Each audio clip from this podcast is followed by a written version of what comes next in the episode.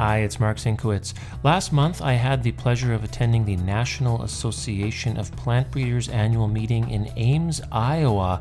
As always, I sat down with this year's Borlaug scholars to talk about their career, where they're headed, and why the Borlaug Scholarship is of value to them.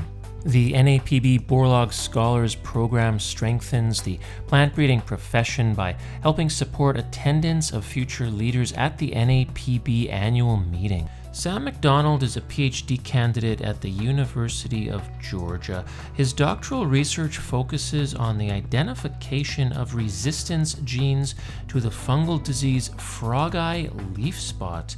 We talked about Frog Eye Leaf Spot and his work and why being a Borlaug scholar is important to him. Enjoy our chat.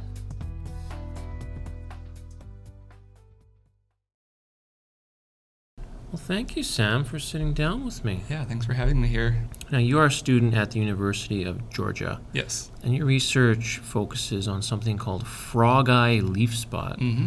Now, being a layman myself, I have never heard of frog eye leaf spot. Can you tell us exactly what it is and, and why your research is significant? Yeah, of course. Um, yeah, so to start, I work on soybean breeding um, and soybean genetics, and I do that at the University of Georgia. And a lot of times when people hear that, they say, "What? There's there's soybeans grown in Georgia?" Um, and there actually are. There's not a lot, just um, a little over 100,000 acres. Um, but it is. Uh, soybeans have been grown in, in Georgia um, longer than any other state in America. Actually, soybeans were brought in through Savannah. Um, but because Georgia has a really hot and humid climate, there's a lot of issues uh, with growing soybeans in Georgia. One of those being diseases. Um, so the particular particular disease that I work on is frog leaf spot. It's a fungal disease. Um, it has been in the U.S. Um, for about 100 years. Is when it was first discovered here. Um, but for a long time, soybeans couldn't be grown very well in the South because of diseases like this. Um, so in the 80s, there was a lot of research done uh, for finding resistance to this disease. Um, and some of this resistance to frog leaf spot we're still using till today, um, but there hasn't been much characteri- characterization of it on a molecular level. Um, so we know that you know certain genotypes or certain lines of soybeans have this resistance, but we don't know how it works um, very well. So my research is focused on characterizing this resistance that we have um, so that we can continue to use it better in the future, um, but also to find new sources of resistance um, in case um, we ever need like a backup or if the disease is able to overcome this resistance that we have, uh, we have a plan B essentially. So, what made you want to study this? What what made you kind of fall in love with frog eye leaf spot and want to actually focus your PhD studies on it? Yeah, um, well, like I said, being in Georgia, it's a great place to study diseases because we have so much of it. Um, but yeah, um, plant pathology has always kind of um, interested me in a way, I guess, because um, as, as, humans and animals, like, we don't really have um, like resistances to diseases. Like there's certainly like genetic disposition to certain diseases, and like some people have better immune systems than others.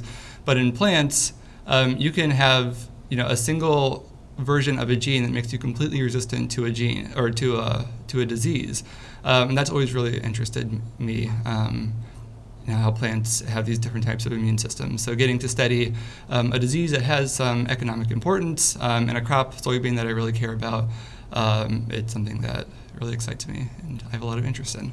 Yeah, and how did you get interested in plant breeding in general, like in the first place? Do you remember that first little spark that, that you got that you're like, wow, this is something I might be able to actually make a career out of?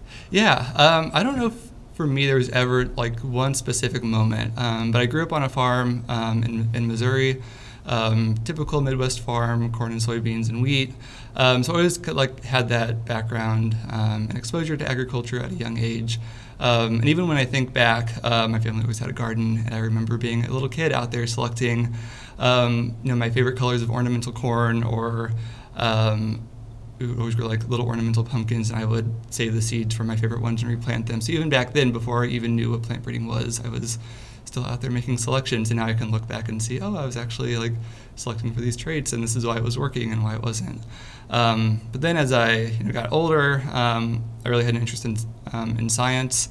Um, always enjoyed all my science classes in high school. So then when it came time to co- go to college, um, I knew that I had this love of plants and agriculture, um, and also a real interest in genetics. So it just made sense um, to study plant breeding um, and hopefully make an impact on my family's farm back home. Someday to develop new varieties that they might even be growing. So you, you actually grew up on a farm then. Mhm. What's your earliest memory of growing up on the farm and, and being inspired by that? Is there one particular thing that comes to mind for you? Probably one of like the most memorable things I have that really influenced like my decision to become a plant breeder is probably not not the good things but the bad things. So there were years um, there were droughts, years where there were floods, um, years where there were you know insect outbreaks, um, and those types of things. I really saw how it affected um, my family's well-being, um, but also the, the crop that we could produce, um, and in turn, um, you know, sell and eventually go on to make food for the rest of the world.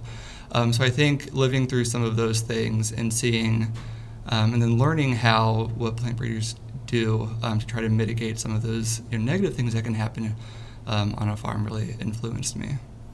Now, as I mentioned earlier, we're here in Ames, Iowa for the annual meeting of the National Association of Plant Breeders. You're a Borlaug Scholar. Congratulations. Thank you. Why is a scholarship of value to you in, in your career? How might it help you out? Yeah, um, well, the Borlaug Scholars is a really great program that's been happening within NAPB for several years now. Um, and one of, I think, the most beneficial things about being a Borlaug Scholar is just the amount of connections you get to make. So, already being here at the NAPB annual meeting, um, there's so many connections to make.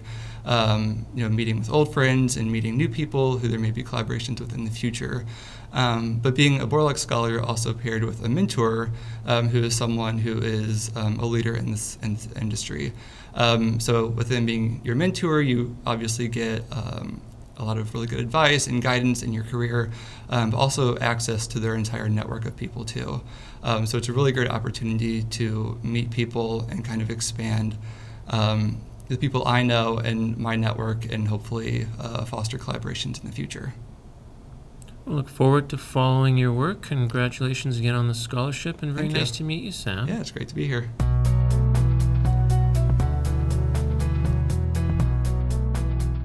For more coverage of this year's NAPB meeting, visit seedworld.com slash NAPB 2022. Thanks for listening.